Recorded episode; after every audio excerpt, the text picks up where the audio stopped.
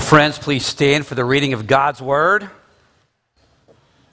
As we continue our series through the life and ministry of King David, like I said last week, we're kind of entering our final approach in this series through David's life, including this week. We have three more weeks, and then we're going to shift to the ministries of Elijah and Elisha and witness more of Christ in the Old Testament. This morning, our scripture reading is 2 Samuel chapter 11, verses 1 through 21. Remember, beloved, remember, these are the very written words of God, written for you and written for me. In the spring of the year, the time when kings go out to battle, David sent Joab and his servants with him and all Israel. And they ravaged the Ammonites and besieged Rabbah but David remained at Jerusalem. It happened late one afternoon when David arose from his couch and was walking on the roof of the king's house that he saw from the roof a woman bathing. And the woman, she was very beautiful.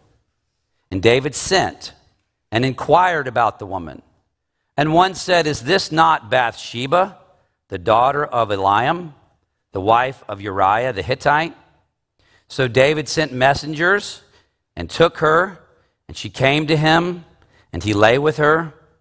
Now she had been purifying herself from her uncleanness.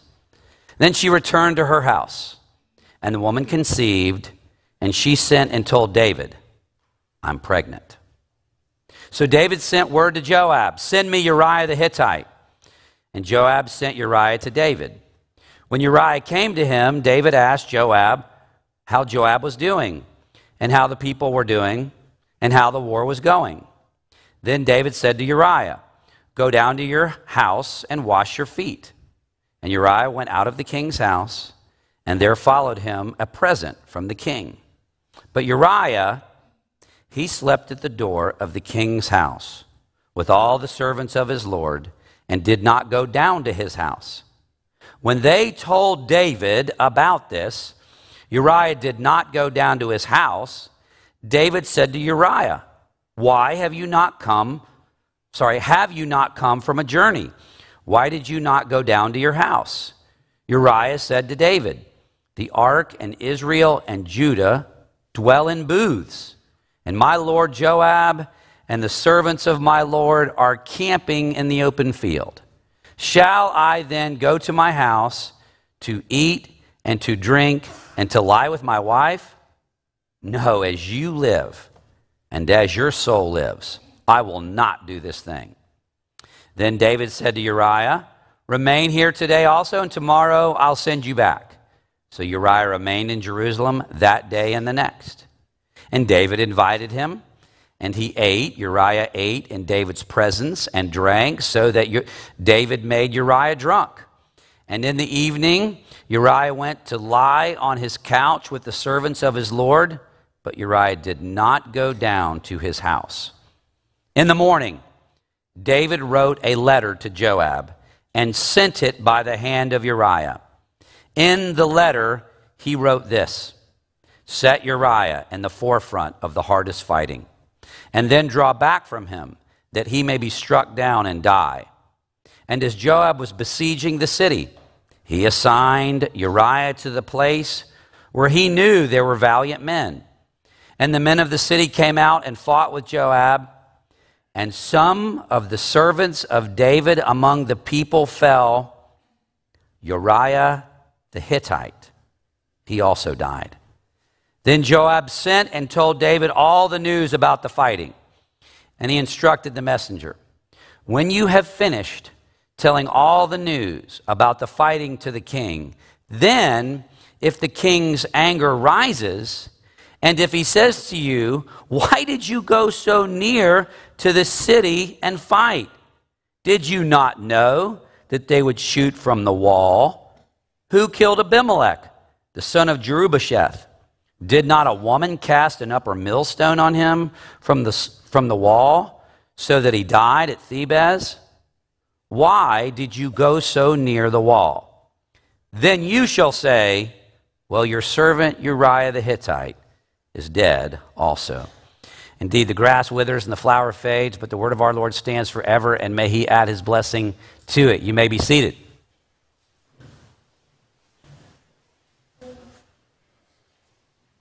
Now, I've told you before that my wife is, a, is an Anglophile. And a few months ago, she introduced me to a new show. Wait for it Great Canal Journeys, okay? Great Canal Journeys. It is absolutely riveting. Now, maybe it's not riveting, okay? But when you're over 50, it's very exciting. The show features a married couple and their various canal trips that they take in their long, skinny, narrow canal boats all throughout Great Britain and the British Isles. They are British actors, and their names are Timothy West and Prunella Scales, if you are familiar with those actors. Um, my favorite episode is called The Caledonian. Does anybody know what Caledonia is, what that name is? Caledonia, I would think the bird songs would know what this is. At any rate, Caledonia is what the Romans used to call Scotland, okay? And so my favorite episode is called The Caledonian, where Tim and Prue, I like to call her Prue, uh, crossed through the Scottish Highlands and they stopped at the ruins, these gorgeous ruins of Urquhart Castle. Urquhart Castle was originally constructed and built in 1230 AD and became one of the most important castles in all of the Scottish Highlands. It was perhaps most famous for its connection to William Wallace, aka Braveheart, okay, and Robert the Bruce, who claimed it for Scotland in 1308 during the Wars of Independence. So it's, it's situated on a prominence, it's situated on this gorgeous bluff. It overlooks Loch Ness. It was almost an impregnable Scottish fortress for over 500 years. But sadly, now, it's just a vestige of its former self. It lay in ruins. And this once magnificent castle that now lays in ruins is a cautionary tale that all great clans and all great dynasties and all wonderful houses come to an end. And that's what we have before us this morning a cautionary tale that marks the beginning of the end of the house of David. The beginning of the end of David's house begins in our passage today. You may say to yourself, How can this possibly be? Okay, for week after week, we saw him running from Saul, barely escaping with his life. Finally, we saw Saul and Jonathan die. David rises to prominence. He establishes the kingdom. Last week, okay, when he invites Mephibosheth, the grandson of his great enemy Saul, we saw the greatest act of magnanimity and graciousness perhaps ever in Old Testament Israel when David invited Mephibosheth, Saul's grandson, to sit at his table to act like one of his very own sons. David had established himself as the king of a unified Israel. He had expanded the borders of Israel to unprecedented places. He was at the height of his power and glory.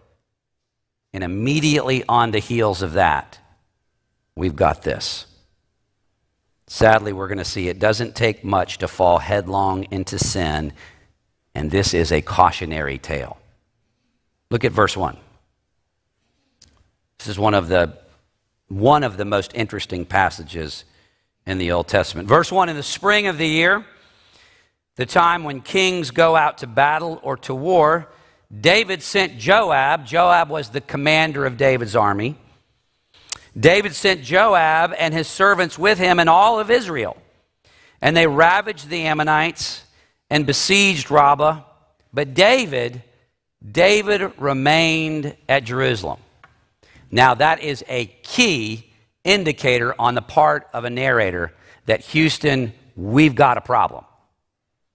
If you remember back to last week, Chris did a wonderful job explaining to us Jonah chapter 3.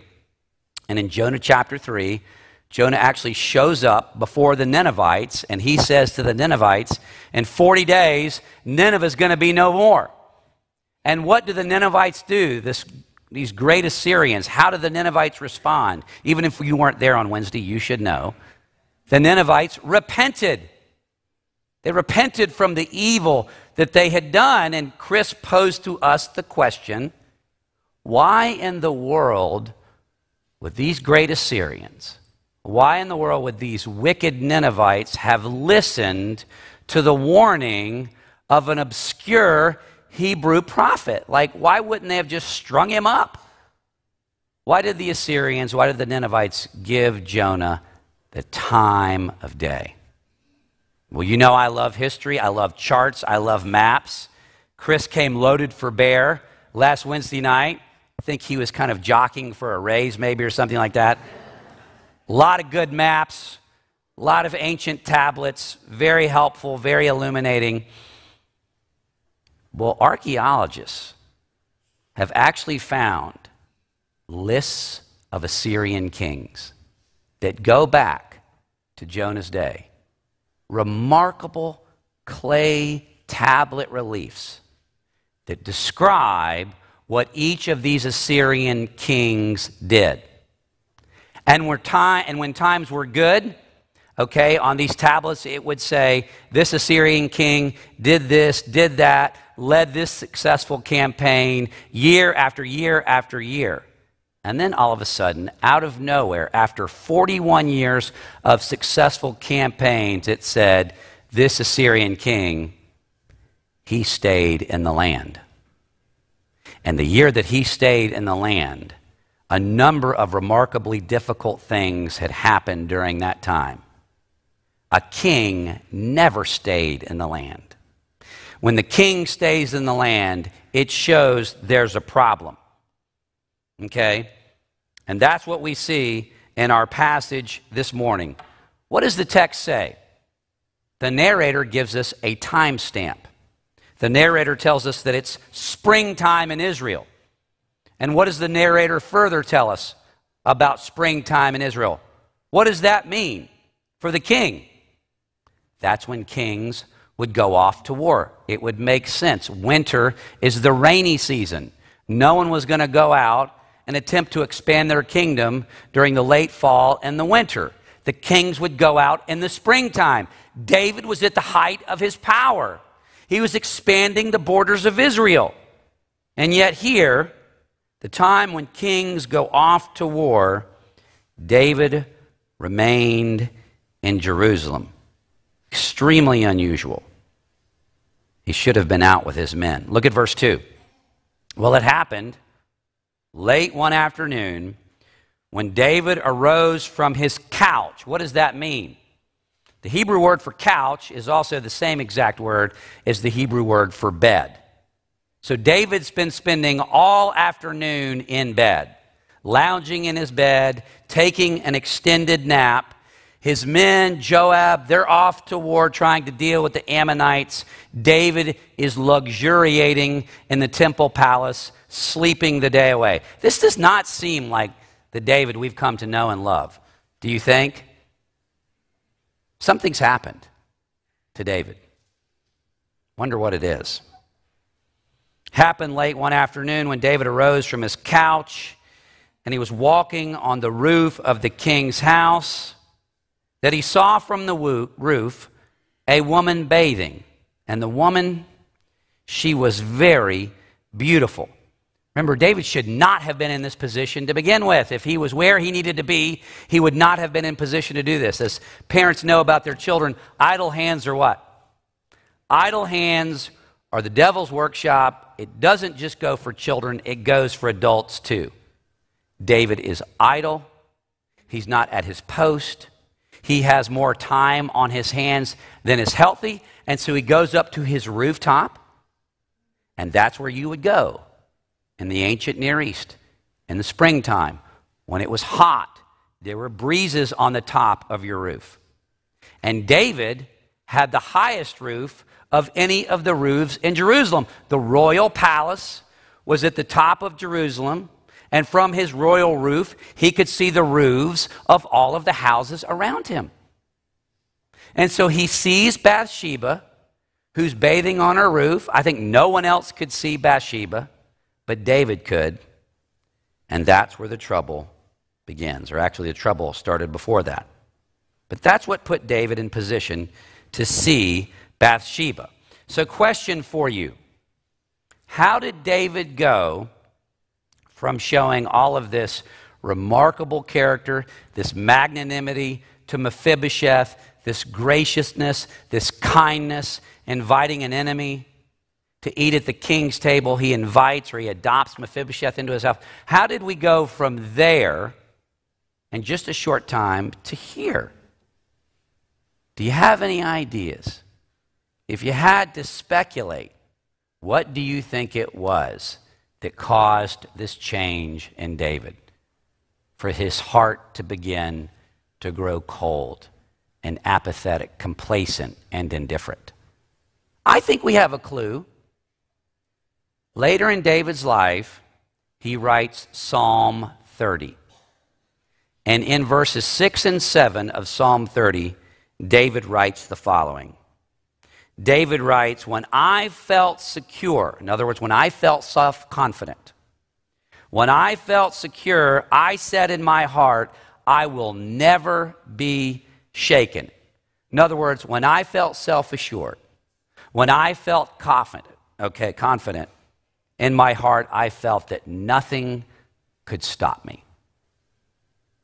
David goes on to say, But when you hid yourself, I was dismayed. In other words, just like all of us, I think David's accomplishments, his power, and his position had started to go to his head.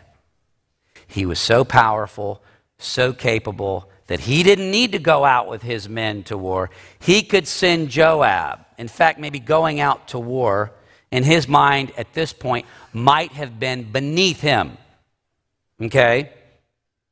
When I felt secure, when I felt self confident, I felt that nothing could stop me. In other words, David had grown to believe he was kind of bulletproof. Feelings of pride and too much confidence in self can be extremely dangerous. That's not just true of David, that is true of you and me.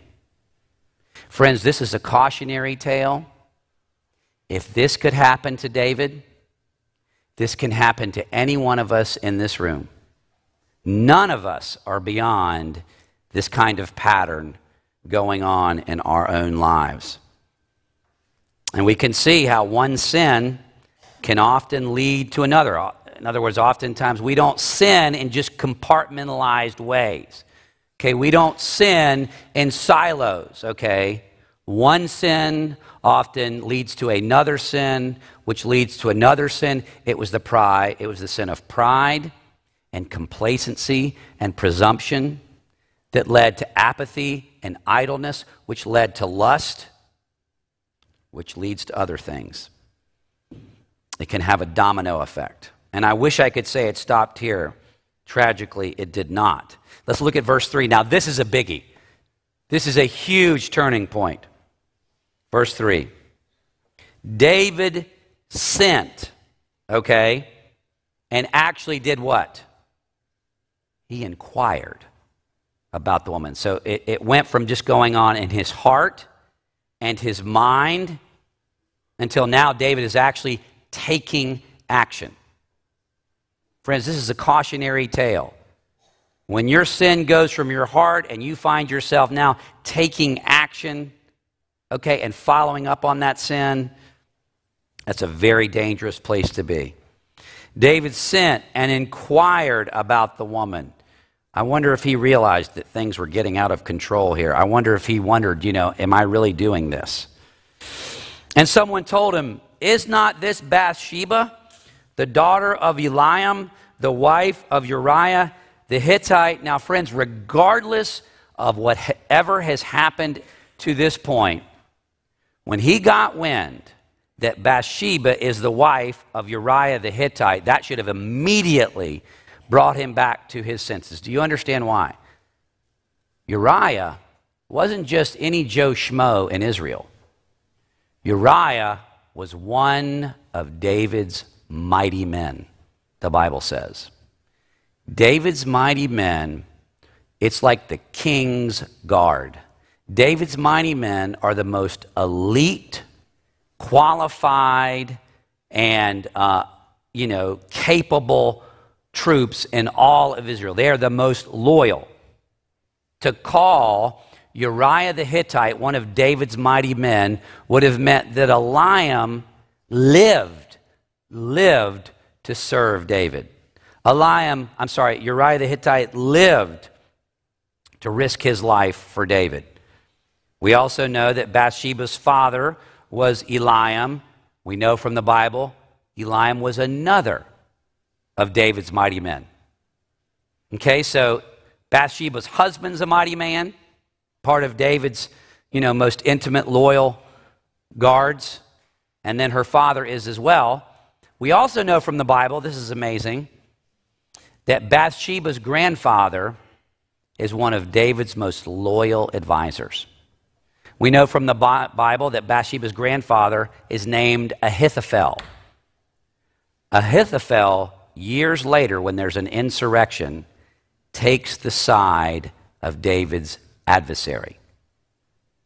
So even though David ultimately gets forgiven and restored, there was a ripple effect of his sin that was borne out years later.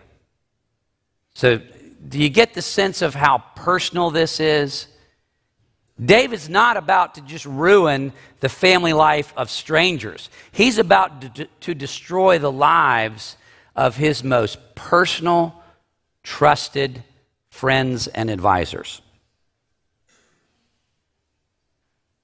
Let's look at verses 4 and 5. If we could read Hebrew, we would see that the narrator, he's quickening the pace now, okay? The verbs, they stack up on top of each other, one after the other after the other in rapid succession. It's picking up speed now. So David, he sent messengers and he took her. He sent, he took, she came to him, he lay with her. The narrator gives an editorial note. She had now she had been purifying herself from her uncleanness. In other words, he's saying she had just finished her monthly cycle. Why did the narrator tell us that? To let us know that this child could only be David's child. David was solely responsible for this.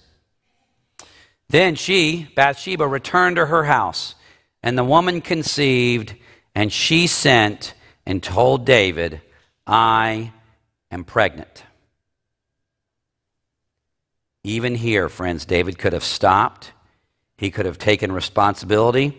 It would have been very difficult, of course, but the damage would have stopped.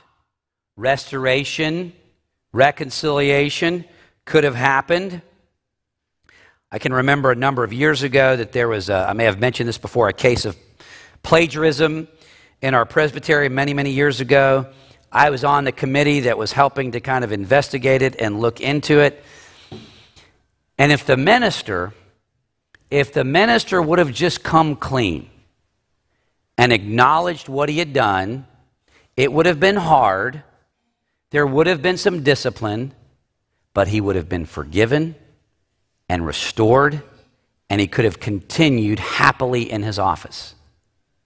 But he did not do that. He lied, and he lied, and he lied, and he covered it up and that became known. And tragically, he was ultimately deposed from office. David had an opportunity here to repent and receive forgiveness and reconciliation. But in verses 6 through 8, David is committed to a cover up. And this is what sin does as it escalates and grows. Verses 6 through 8. David comes up with this elaborate cover up plan. David sent word to Joab Well, even before we get this, why is David doing this? David is trying to protect his throne. Was it David's throne to begin with? You know, was, was David's family originally on the throne in Israel? Where was David when Samuel comes and anoints David for office? David is in the field with the sheep. David is the ultimate nobody. When Samuel asks Jesse to invite this last, most unlikely son, and Samuel anoints David. David occupies the office solely because of God's grace and mercy, but over the years, I guess he felt like it was his by divine right, and he was doing everything he could to protect it and cover it up. And that's what you and I do all the time. Maybe in less flagrant ways, maybe in less dramatic ways, but in ways similar nonetheless. So, David, he sent word to Joab send me or bring me back from the front lines Uriah the Hittite. I want Uriah back here in Jerusalem. And Joab sent for Uriah and brought him to David. When Uriah came to David, David asked how Joab was doing, how the people were doing, and how the war was going. And so David asked Joab to send Uriah back under the pretense that David wants an update from the front lines. Okay, that's why Uriah thinks he's being brought back. In verse 8, we find out more about the story. David then said to Uriah, Uriah, go down to your house and wash your feet. And Uriah went out of the king's house. Now, notice this next little detail from the narrator. And there followed him a present from the king. Okay, now this phrase, go down to your house and wash your feet, was kind of a euphemism or some kind of colloquial expression for go down to your house and get very comfortable. In other words, go down to your house, relax, enjoy relations with your wife take advantage of this break. What does David send to make sure the dinner is very romantic between Uriah and Bathsheba? It says he sends a present at the end of verse 8. He sends, tries to send Uriah home, and there followed him a present from the king, maybe a very nice bottle of wine to help the couple get in the mood. Obviously, what is he hoping for? He's hoping that David and Bathsheba I'm sorry, he's hoping that Uriah and Bathsheba would have relations and that the child could be ascribed to that union. What's interesting, though, is scholars look at this a number of ways. Why does, in terms of the narrator describes Uriah, he keeps qualifying and specifying who Uriah is? Uriah what? Uriah the Hittite. Uriah the Hittite, which probably means that Uriah and his family has converted to Judaism. That he has converted to being a follower of Yahweh. And so here we have Uriah the Hittite acting more righteously than David, the king of Israel. I think there's irony there. There's more dark irony to come. Verses 9 through 11. But Uriah, he's a righteous man. He won't do it. Uriah slept at the door of the king's house with all the servants of his Lord and did not go down to his house. When they told David, who's the they? David has spies checking on Uriah. When they told David that Uriah did not go down to his house, David said to Uriah, Look, dude, what's going on? Have you not come from a journey? Why did you not go down to your house? What gives, Uriah? Uriah said to David, Boy, this should be convicting to David. The ark and Israel and Judah dwell in booths. In other words, they're in tents. They're in these army tents in the open field, extremely uncomfortable. And my Lord Joab and the servants of my Lord are camping in the open field. Shall I then go to my house to eat and to drink and to lie with my wife? As you live, David, and as your soul lives, I will not do this thing. Here we have Uriah saying no to maybe the most powerful man in the world at the time. And he said, as, you know, that, that famous phrase, as you live and as your soul lives, I will not do this thing. Which should have been jarring to David. It should have given David yet another chance to repent and make things right. I can remember over 20 years ago when I used to be on staff at Park Cities Presbyterian Church. Over 20 years ago, I was an assistant minister. I had been assisting in the service that day. After the service, a couple comes up to me. I could see that um, something very serious was going on. They wanted to talk about something significant. They said, Can we go somewhere private and talk? And so I found a room, met with the couple, and one of the spouses said, On a weekend work trip, I committed an indiscretion. I was unfaithful to my spouse. And I am here to let them know. And I will accept whatever is going to happen to me. The spouse was broken. And you could see it in the eyes of the spouse. True repentance, true ownership, I had the privilege of meeting with them over the course of probably the next seven or eight months. And I had the privilege of helping them renew their vows over outside at Turtle Creek. And they are still married to this day because one of the spouses felt conviction and felt ownership and trusted in the Lord enough to confess and accept whatever. and their story was the story of rescue and redemption. Even now, David has the opportunity to make things right. But he won't. And I'll tell you this, friends, it's never, ever too late.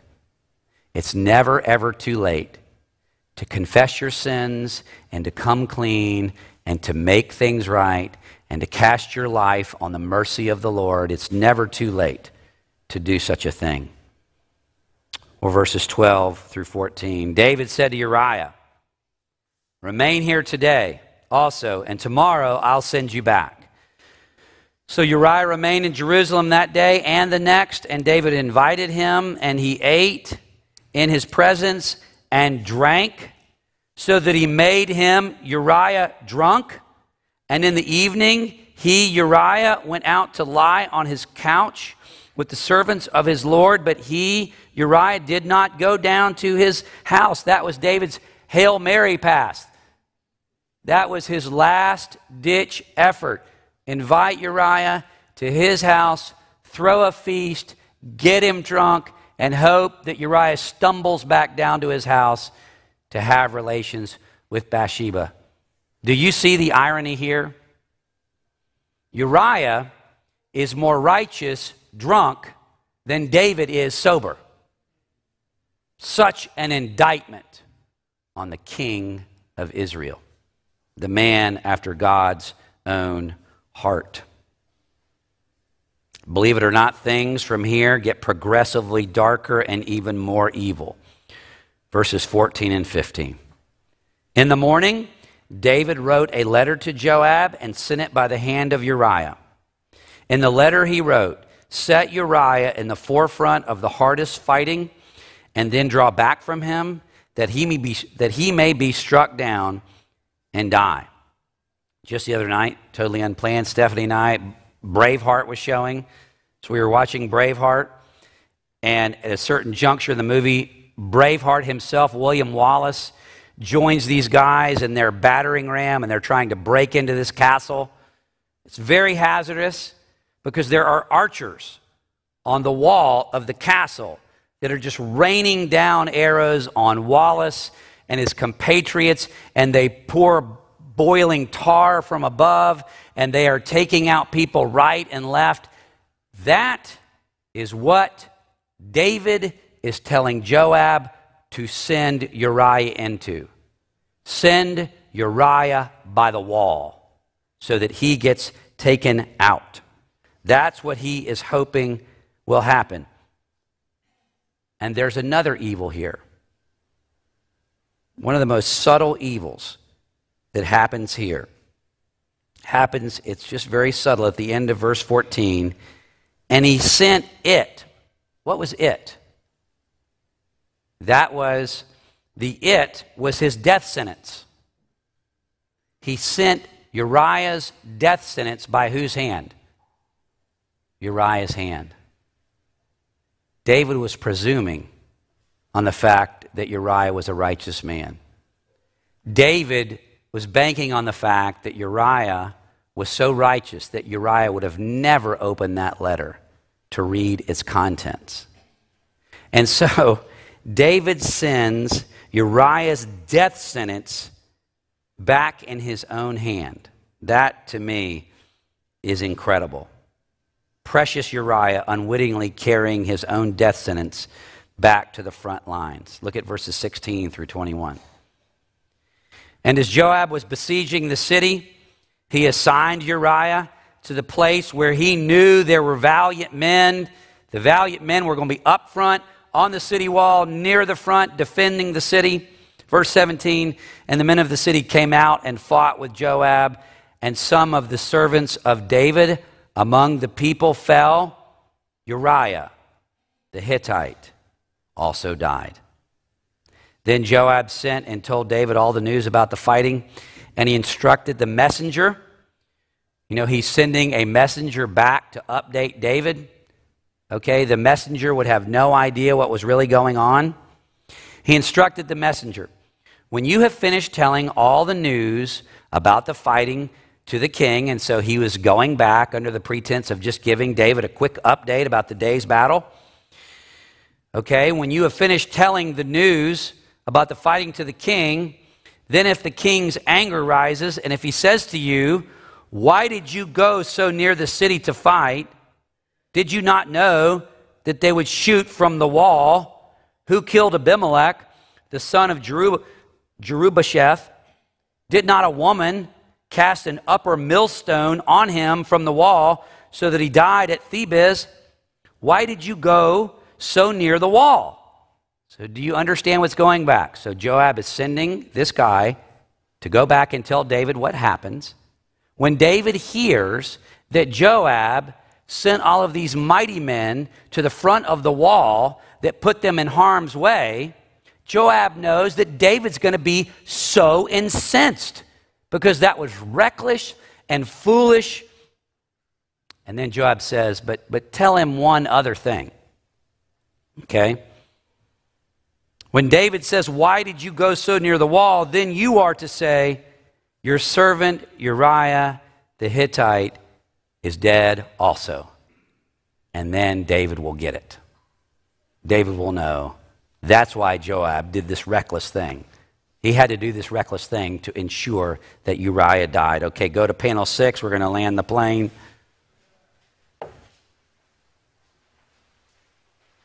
Second Samuel 11, verses 22 through 27. So, this messenger, again, he has no idea what's going on. He's just going back to give David an update on the affairs of the day's battle. So the messenger went and came and told David all that Joab had sent him to tell. The messenger said to David, The men gained an advantage over us and came out against us in the field, but we drove them back to the entrance of the gate. Then the archers shot at your servants from the wall. Some of the king's servants are dead, and your servant Uriah the Hittite is dead also. David said to the messenger, Thus you shall say to Joab, Why did you do this? This was incredibly foolish. I'm going to hold you accountable. Is that what David said to the messenger to send back to Joab? No. David said, hmm, Don't let this bother you. Don't let this displease you. For the sword, it devours now one and now another. Strengthen your attack against the city and overthrow it and encourage him. In other words, go back and tell Joab, no worries. I understand these things happen in battle. No problem. Just kind of like get the guys together and go back at it the next day. The verse the account ends in verses 26 and 27.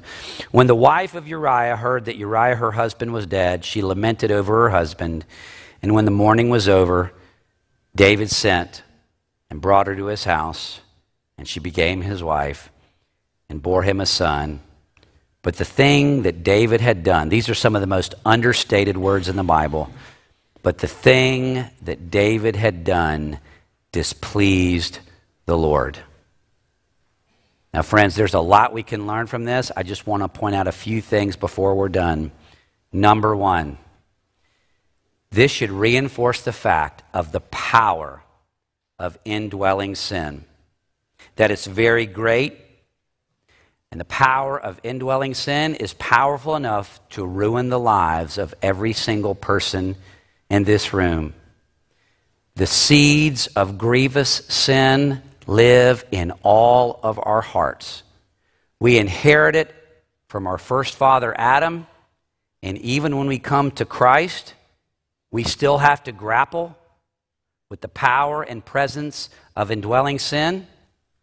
And if this can happen to David, a man after God's own hearts, do you know that David is the named author of 75 Psalms? David is the author of Psalm 40 when he writes, I desire to do your will, O my God, your law was within my heart. David was a believer in the God of the Bible, and yet David fell headlong into this kind of sin. Friends, if it could happen to David, it can happen to me, it can happen to you. We are experts, expert, experts at justifying our sin and excusing our sin and explaining away our sin. We're masters at it. Challenge for all of us, beloved, we need to be careful how we respond when we feel conviction of sin. Okay?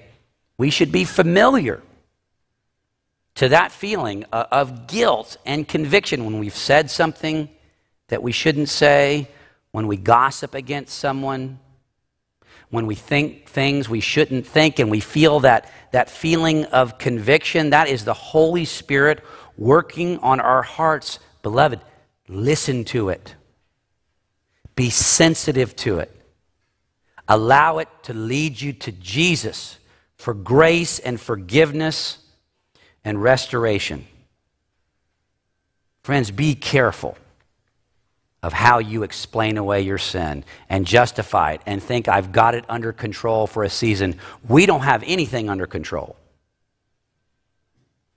Second, our sin almost always has ripple effects that impact other people. On panel six, look with me again at verse 24. There's an understatement there. So to date, Bathsheba has been impacted Uriah has been killed. Okay? What does verse 24 say? It says, The archers shot at your servants from the wall. Some of the king's servants are dead, and your servant Uriah the Hittite is dead also. In order to cover this up, not only Uriah had to die, the men that were with Uriah died as well. So it wasn't just Bathsheba. And it wasn't just Uriah, it was David's other mighty men as well. Our sin, friends, always has ripple effects. And the narrator wants us to see this as a cautionary tale. Don't justify your sin or explain it away thinking it's only impacting you. It never only impacts you it could have an effect on your grandchildren 30 years from now. This is serious business, and I am preaching to myself. What else does this text prove? We know that David ultimately repents and is restored. And what does that teach to you and me? Beloved, if David could be forgiven for this, there's no sin that we can't be forgiven for. Chris gave a very powerful illustration on Wednesday night about a doctor who had participated, the lead doctor, over hundreds of abortions.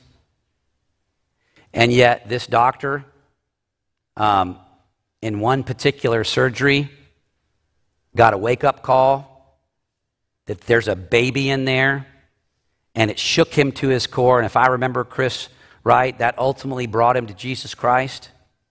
There is no sin so dark that it cannot be forgiven. In light of the recent, you know, reversal of Roe v. Wade, which we praise the Lord Jesus for, there may be some people in this room that have experienced abortion in one way or another. It is very unlikely in a room this size that that is not the case. The blood of Jesus can wash you clean. There is absolutely nothing you have done that cannot be washed clean from the blood of Jesus. Friends, that is a tremendous hope for me. It is never too late. You are never too far gone. You run to, the Jesus, to Jesus Christ and you will receive grace and mercy. And the last thing we learn the greatest Messiah, lowercase m, that the Old Testament had to offer was King David.